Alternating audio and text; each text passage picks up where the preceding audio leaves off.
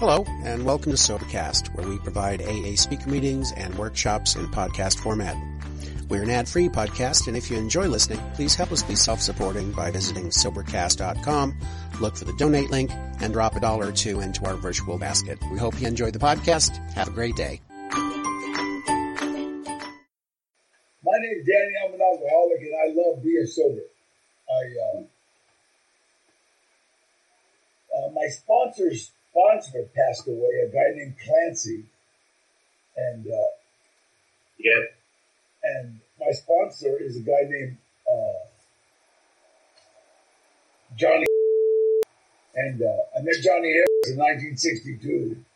And, uh, I, I always picture like Mount, the Mount Rushmore of Alcoholics Anonymous. It has, uh, Dr. Bob, it has uh, our co-founder, and then it has uh, Clancy and my sponsor. and uh, they're all pretty cool. Uh, Clancy always bugged me about shaving my mustache. I came in. I came into Alcoholics Anonymous the last time in 1968 in Soledad State Prison, and I came out in 1969. I had a year clean, and the first thing Clancy said was, shave your mustache. And at that time, you couldn't have mustaches in the pen, so I was really proud to grow it. Every time he'd see me, he said, shave your mustache. Take off that damn hat. and, uh, and Johnny, I met Johnny, God, I think four times in different institutions I was inside, he was outside. And I think the one thing that I learned from him was service. You know, uh, just being of service, just always being of service. That's what we do. You know, I think that's the only reason I'm here.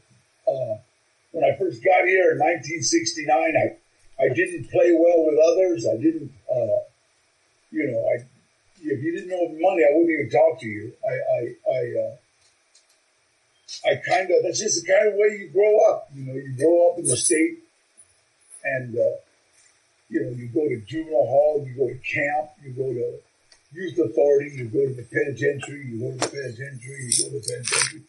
And you're just not, you're just not real friendly. You know, you don't, hi, I'm gay. You, you don't do that, you know, and, uh, and it's funny because the first time I got introduced to AA was 1959. I didn't even know it was AA.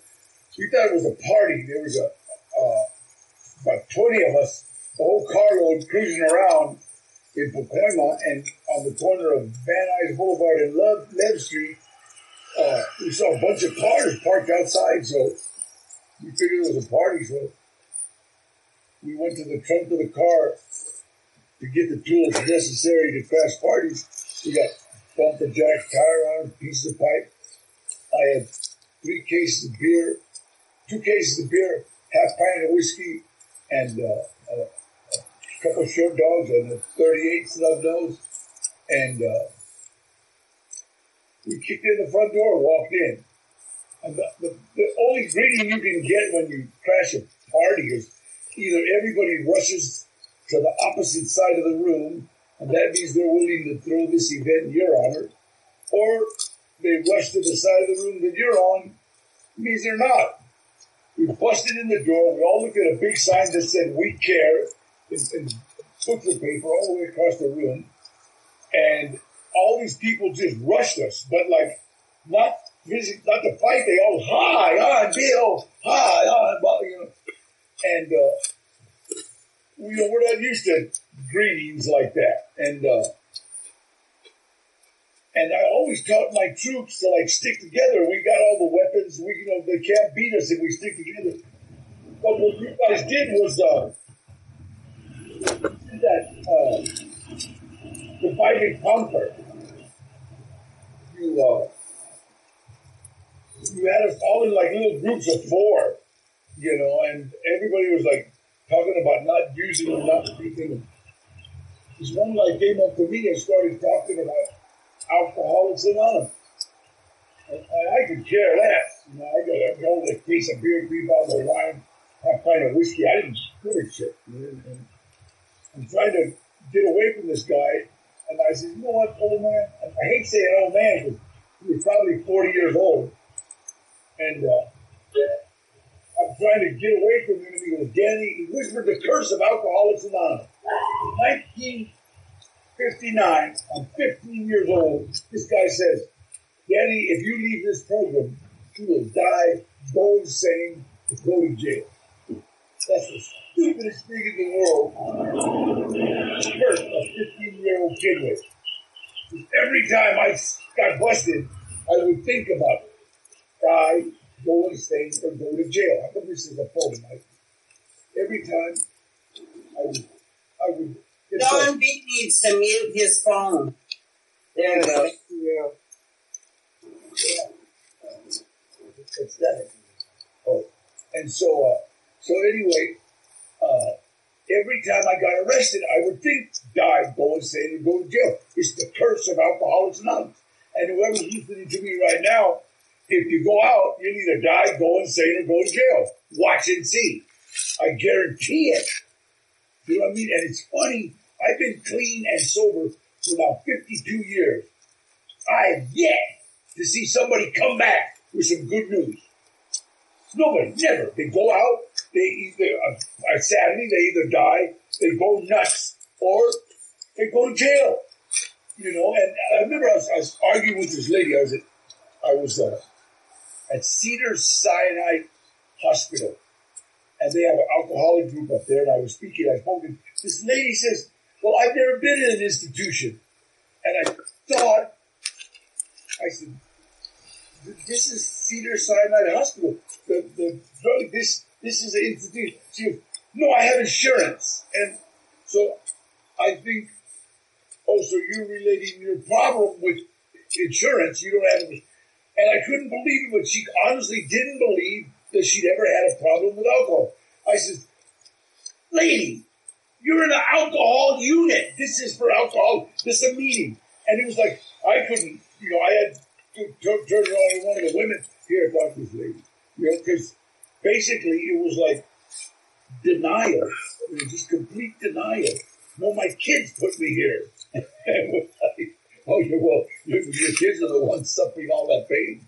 I, uh, I had a, uh, and that's all I did. All I did was drink, use, go to the penitentiary, and and that was the way I I, I lived. And it, it was strange. It was like people always said, "Well, do you come from an alcoholic family?" I come from a family of drinkers. They would never call themselves alcoholics. They just drank every day. You know what I mean? I had an uncle who died of diabetes. He says diabetes, but he had a six pack of beer every day, and slowly it was like, Uncle Fred, what are you doing, man? That's nothing but sugar. Goes, no, no, no, I'm, I'm okay. Beer don't bother. You don't, you don't matter. It's light beer. so, okay, it's light beer. That's why you lost your foot, fucker. You know, and uh, and he would just keep losing parts. And, and finally he died. My, my dad, my dad was not an alcoholic. He drank every day. Drank every day. He built a bar in his house. Drank every day. Crashed his car while drunk. and killed himself. And it's so funny. I remember my mother talking about, no, he died in an accident. I said, Mom, he died drunk. You know what I mean? And, but yet denial. I was in jail. I was in jail for this sale of lewd narcotics. And my mother was still, I said, Mom, I'm an addict. I'm an alcoholic. No, no, no, you're not. She would not, no way. You just had problems. Yeah, with drinking. You know what I mean? And so I, the minute I walked into this program, I heard, nobody gets here by mistake. I walked in 1959. In 1962, in the penitentiary, I ran into Johnny Herrick. He was the outside speaker. And he came in and we talked. And he told me, uh, though you didn't walk into that meeting by accident, those were previews of coming attractions. And actually, in every penitentiary I was in, I heard Alcoholics Anonymous is now meeting in the Protestant chapel. All inmates wishing you they don't meet in the Catholic Church because the Catholics have a problem with the higher power. It's either Jesus or nothing, you know what I mean? And, and so I was like, Oh, so okay, let's, let's do the higher power. I like that. He's cool. And every institution I was in and I would hear that announcement, I would think of die, go insane, and go to jail. You're all cursed. I'm sorry, I'm sorry. You'll thank me later on in life. When you finally get sober, you will say, I hate that Mexican, but he's the one that cursed me. And every time I got arrested, every time I got in trouble with alcohol, I heard that, guy go insane or go to jail. Even the lights on the cop car, if you watch them, when they stop you, go, die, go insane, go to jail, die, go insane, go to jail. That's the thing you hear, you see it. And from then on, it's like, I just, I had some brilliant ideas. I went to prison the last time in 1965 for selling four ounces of pure sugar to a federal agent. That was a brilliant idea. They called it sale in lieu of narcotics. It wasn't even dope. And like I said, the 10 years, it, it was like, wait a minute, it wasn't dope. And I remember the Fed asking me, is it good? I said, it's pure. It was, it was pure sugar.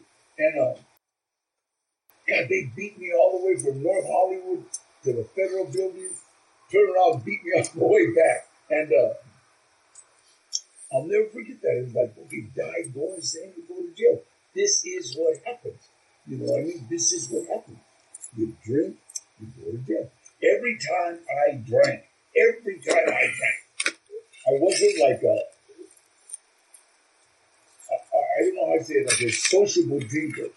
You know what I mean? Uh, my family, we drank, we fought. My gang, we drank, we fought. We would fight with each other if we didn't know to fight. My first sponsor, a guy named Frank Russo, Frank Russo, Frank Russo. And I say that because he told me never to mention his name. But uh, in 1962, he shot a cop and shot a kid coming out of the hospital due to resentment. And he went to the pen. And then but four months later, I went to the pen. and uh, and I ran into him, and he had started in the program on AA, and uh, and he said, "Daddy, come on, come on to this program, man. It's really good. It's awesome, man."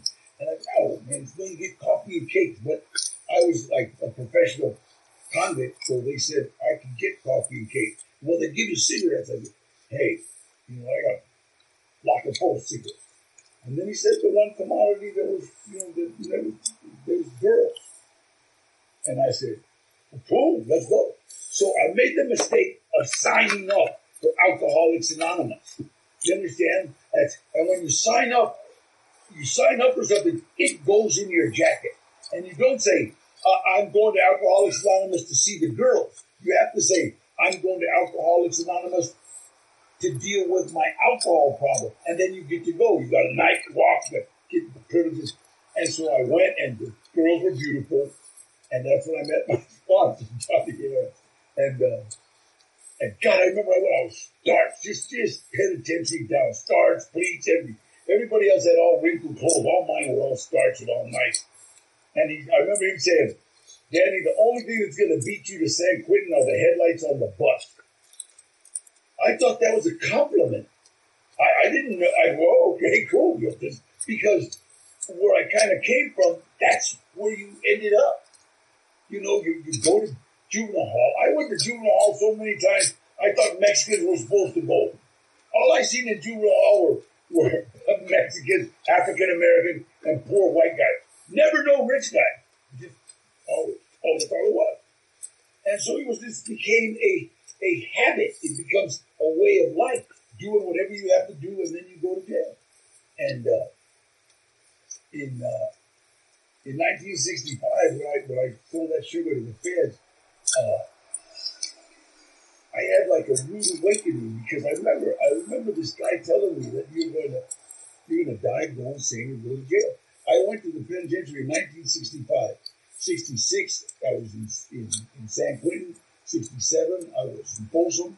68, I was in Soledad. And, And in Soledad, it was like kind of a, a lot of bad stuff happened, and we ended up me, me and two other guys went to the hole, and all the three of us had gas chamber offenses, and so I, you got to remember again, there's no worse feeling in the world than a body full of drugs and alcohol and a mind full of alcoholics anonymous. So if you're not planning to stay, don't listen to this crap. I'm telling you, because when you're locked up and you try to get a thought, all you can think about is the program of Alcoholics Anonymous.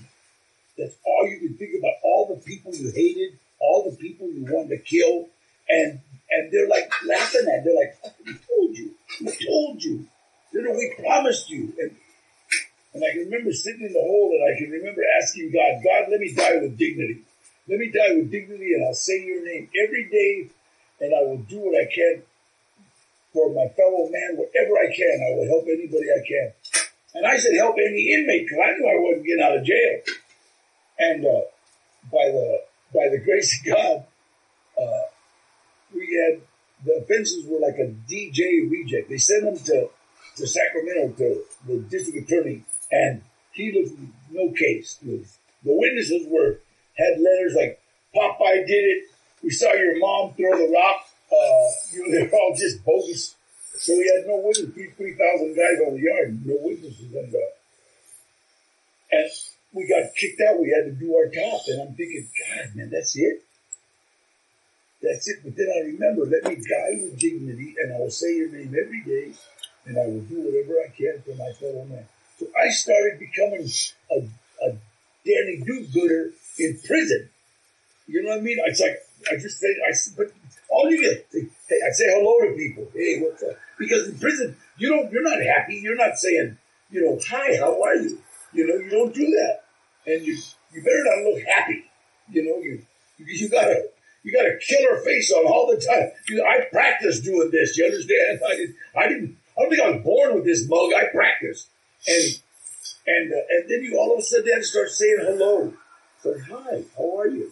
And and uh, I come out of the joint August twenty third, nineteen sixty nine, and uh, I got kicked out. And I remember I remember this. Uh, parole, the parole board member, one of them was Mad Dog Madden, and he said, uh, he said, bring us back a life sentence, Terry. We're trying to mess with you.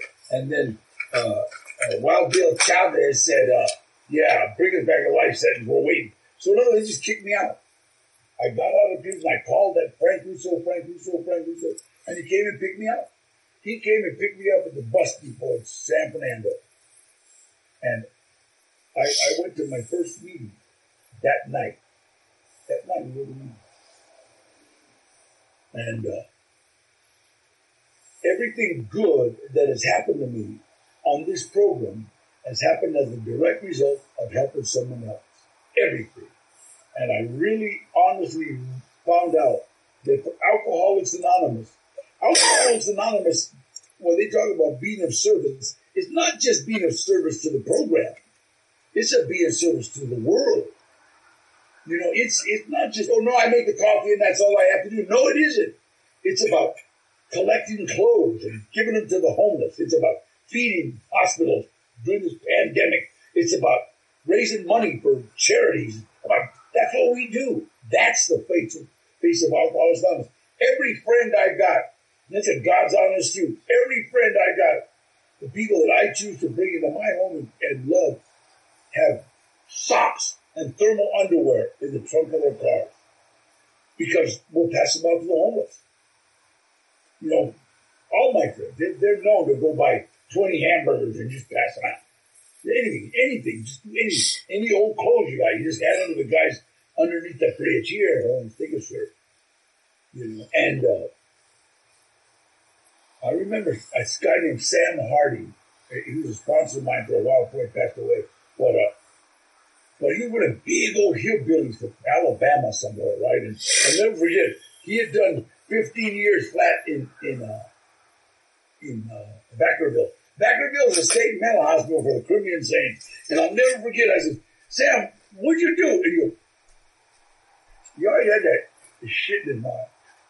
Well, then got a little argument. I got killed one gentleman. I murdered another one. oh, okay.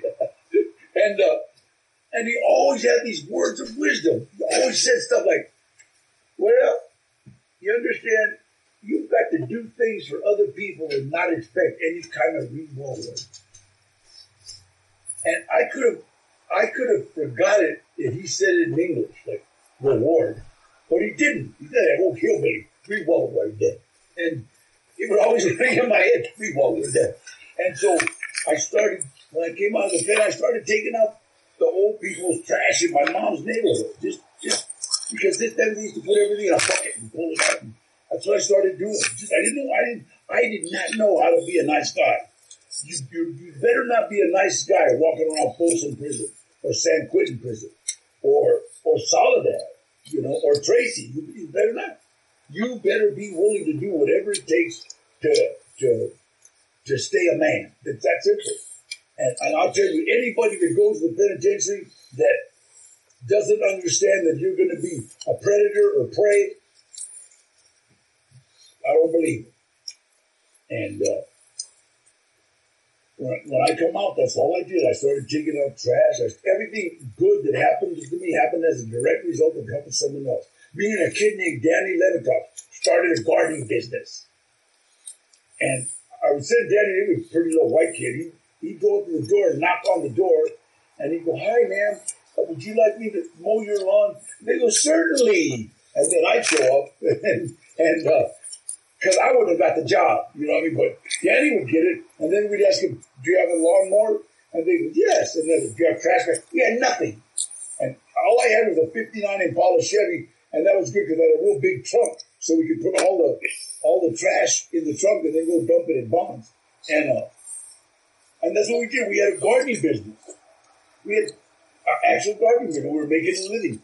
And when I went to the pen, there was a lady that lived in my mom's neighborhood who had a beautiful yard, really, really beautiful yard. And uh, and uh, she had two sons and her husband, and they always, every Saturday, they're working on their yard. And so anyway, I go to the joint, and I come back out uh, four and a half years later, I see her, her yard is a jungle. You know, I even asked my mom, what happened? She said, well, one of her sons was killed in Vietnam. The other one was killed in a gang shootout, and her husband committed suicide. And uh, and so she turned into the witch, the, the lady that turns all the kids into cats if they're bad, you know. And, uh, and I know every neighborhood has one, and so anyway, so so every day, every other day, like every twice a week, me and Danny would go and do something on our yard, just do something, anything, just make it a little pressable. And and every time we go, she would pass out.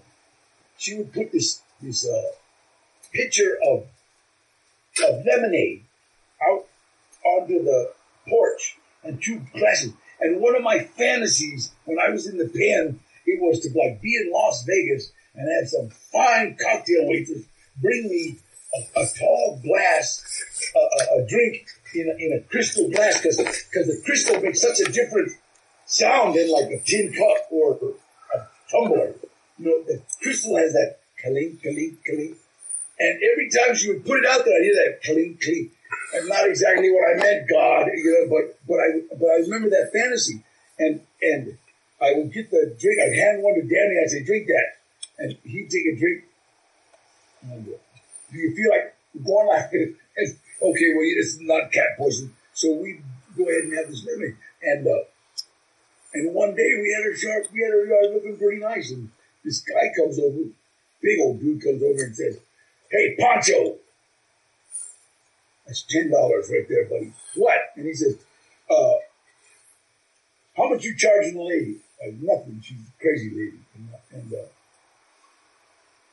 he said, well, come on over. I want you to look at my yard. Uh, and bring Pablo with Pablo, Danny Levitov. That's another $10. And so we, we go over this guy's yard and he starts telling us what he wants. And, and this is, you know, this is like 1970. So this is like, we got him all the way up to 50 bucks, uh, you know, a week. And, uh, and, uh, I mean, a month, 15 bucks a month. And, uh, and I remember then we go to his garage and he, and he lifts up the garage He's got every gardening tool known to mankind. He had the kind of garage, or where the garage is painted blue, and there's a white hammer. You know his hammer's missing because it's painted white. It's, it, oh, your hammer's gone because everything is has a paint. And I thought, God, this is like a shrine. And uh, and he says, look, I'll give you this gardening equipment if you do my lawn for free. I, I love doing yard work, but I have a heart attack. My wife won't let me do it. I said, Mister, I'll come over and wash your back. Man. I mean, we had so much equipment. To this day, we didn't have a we didn't have a lawnmower. We used to borrow it. We would borrow a lawnmower from somebody and then go around the neighborhood with their lawnmower and then come back and mow their lawn at the end of the day. And uh, and uh, uh, we started, and we we actually started a big business. And then my dad was working in Marina Del Rey uh, as a contractor with a bunch of buildings, so he would get us jobs, and we'd go and put a bid in. And we started making when we finally quit. We had like four trucks, about five guys, six guys working for us, and that's when I told I sold my business and we got out of it, and uh, I went into being uh, drug abuse, and everything good that has happened to me happened as a direct result of helping someone else. I got into the movie business, helping someone else. Helping someone else. Started, hey, you want to be in this movie? Sure. And then I ran, I got on as an extra, and then I ran into this, uh, this friend of mine named Eddie Bunker, who I was in prison with. And Eddie said, Daniel, are you still boxing? I said, nah. I saw you win the lightweight and the welterweight title up in San Quentin. I go, yeah, I was fighting quite a bit. He says, we need somebody to train one of the actors how to box. And I said, what's it pay? Because they were going to give me 50 bucks practically like a convict. And uh, me and Eddie laughed because we've been acting like convicts all our lives for free. And, uh, and he said, uh, it pays 320 a day. And when he said that, I said, how bad you want this guy to be? I thought I thought he wanted me to beat somebody up. I'd have done it for another 50 bucks. But I figured I'll do it and then I'll write about it and then tell my sponsor, hey, I, yeah, I'll make amends. But he said, no, no, you can't hurt this kid, man. He's a, he's a movie star and uh, he might sock you. I said, for 320 bucks, give him a stick. I've been beat up for free, huh? I started working with an actor named Eric Roberts, how to box, for a movie called Runaway Train. The director saw me saw that I could handle Eric and picked me to be in this movie. And from that day to right now, I've got over 350 appearances on different films. And if you ask me how I did it, I didn't. I showed up. That's all I've ever done. Showed up. My agent had this silly ass movie that I didn't want to do. You know, and I, I'm, a, I, I'm a pretty well known actor now. And I had, they wanted me to do this movie. And I'm saying, there's no money. They don't have no money. And she, I know, but this is going to turn into a good movie. And my agent, she's so smart. No, this is going to, they want to give me 50 damn grand over here. And Dan, please listen to me. Okay, so we do this movie called Badass. And, uh, it turns into a trilogy. So I did Badass, Badasses, and Badass on the Bike. So I made like three times the amount of money that I was going to make on that other movie. Plus, on the first movie, I ran into this producer named Ash Shah. And he saw that I like good food. I won't eat processed food. I don't eat fast food. I will eat good food. I did. 76 years old is like, you better watch your diet. And uh, and uh, and he said, Daddy, why don't you open a restaurant? And jokingly, because my mom and I always talked about opening a restaurant. My mom was a great cook, but my dad was like the Mexican Archie Bunker. You know, my dad, when we talked about a restaurant, my dad would, hey, I got a brand new stove in there. Why don't you get your ass in there, cook whatever the hell you want? I mean, it was like just that. My mom was kind of like like chained to the past. She was she was really a housewife, and in fact, in the fifties, women didn't really work, you know, and and uh, and it was kind of if your wife worked. I, I remember everybody was around like a picnic or something, and somebody would go, "Hey, Art, Art, you want to be? Oh no, here, wait, Bonnie, hey, can I have a beer?" because Bonnie worked. And so it was like humiliating, but that was my family, you know. And uh, and so just jokingly, I said what me and my mom always talked about, Trejo's Tacos. And two movies later, that we did Badass, yeah, the third movie, Badass on the Bayou, Ash brought me a business plan. And me being the brilliant businessman that I am, I immediately gave it to that smart aleck agent. Uh, and she read it and said, Daddy, it's a no-brainer. You know, it's like somebody's not asking for fifty thousand dollars up front. You know, this you're gonna you're gonna do all right. So everything good that has happened to me has happened as a direct result of helping someone else. I got seven restaurants right now and a donut shop. Everybody's why a donut shop? I like the police. They like donuts. And uh, and I even got I even got a restaurant with that puck guy. You know the puck the puck. He's got one at LAX. I got one at LAX, and I've, I've heard him all yeah, yeah the puck. And, and so well, now's the trail. We got a, a restaurant there in Terminal One, and uh, they want to put one in in uh, Denver, Colorado, and one in New York, and one in San Antonio, and one in Hawaii as soon as this this pandemic quits, you know. And, and so I am one of the people that like, you know, I, I do rescue. I got five dogs right here. One, two, three, four, five, no, six. I don't remember. Sure. I, you know, and I rescue animals and, and I help kids. Mario, uh, my assistant, we work with lifers that just come out of prison. All of them, got a whole house full of them, you know, and they, uh, they're all doing good. They're all doing good not because of, but because of the program of, Alcoholics Anonymous, because of the program of Narcotics Anonymous, because of Cocaine's Anonymous. I spoke at an OA meeting, no, at an OA convention one time, because I said, why am I speaking here? I've never had a, you know, you talk about the disease of addiction, Danny, and where it's taken you. And let me tell you something.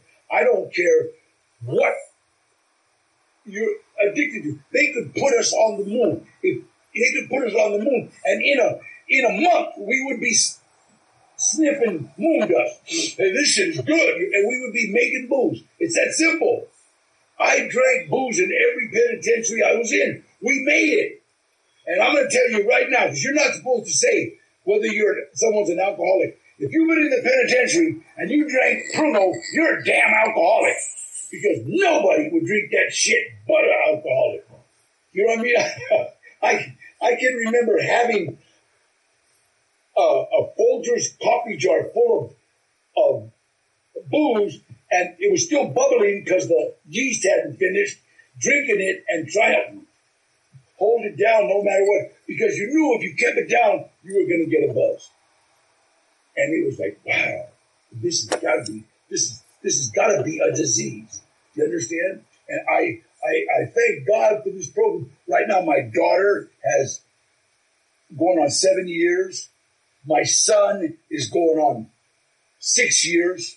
And so I, I thank God I took them to meetings when they were babies.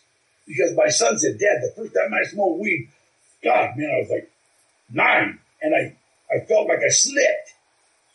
Because he'd heard all about slip. I felt like I slipped. And so he was fighting this disease. So anybody that knows about this program has to fight this disease.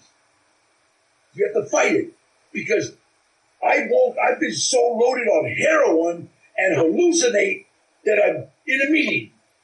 That's the awful, awfulest thing in the world. I've been in nightclubs and I can look at a guy that was that was in, in meetings. I can and you can hear a guy in a bar. Hey, I had thirty days, and, and he's got his chip, and it is like the most miserable existence in the world having a body full of drugs and alcohol and a mind full of alcoholics anonymous. That is miserable. Prayer, simplest program in the world for complicated pieces. People wake up in the morning, say your prayer. Some of my prayers are small. God in all his wisdom didn't make me too wise. So if I do something stupid today, it won't take him by surprise. That one's good for me. You know what I mean? Because I know I'm going to screw up some kind of way. And then I get on, what am I supposed to do? I look myself in the mirror, brain broke, because I'm bodily and mentally different than my fellow men. My brain's broken, and so I know when I look at booze, I see a skull and crossbones. When I see somebody loaded, it, I don't, I don't get a feel like, oh God, I wish I had some dope. I think of what happened. No, let me see. You shoot dope, you end up showering with 50 men in San Quentin, trying not to look. You end up, you end up in, in a, in a drunk tank, throwing up all over the place with your, somebody else. You know. So he said, well, that's what happens. Die, go insane, go to jail. That's what I know for a fact. I could be a fortune teller. Do you understand? For people that want to go out and drink, if you came to me, I could wear a salami hat and a big robe. You would come to me and say, "Oh, Mister Salami, I, I, I want to go out with you and drink. Can you tell me what's going to happen? Oh, you're going to lose your family. You're going to wreck your car.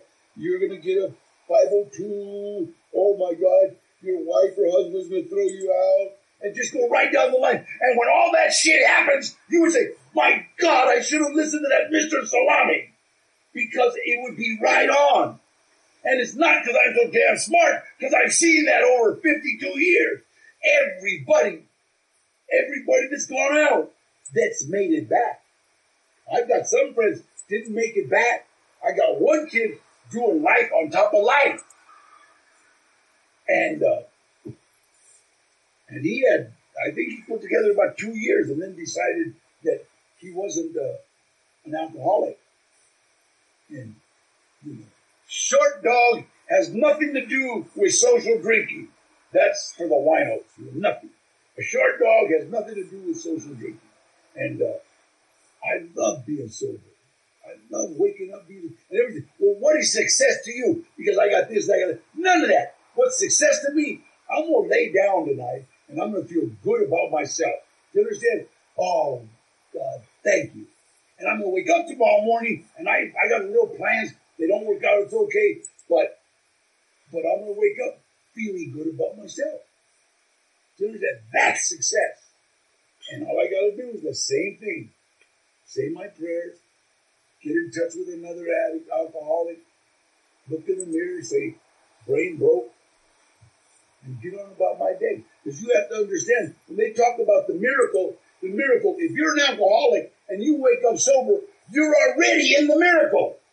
You're already in the miracle. Now how can I, how can I keep this miracle going or how can I screw it up? The choice is yours. And I'll promise you one thing about this program. If you leave, you're going to die, go insane, and go to jail. That's what happens. God bless you. Thank you so much for listening to me. Thank you. Hmm. Thank you, Danny. Thank you. Thanks, Danny. Good story, man. Thank you so much.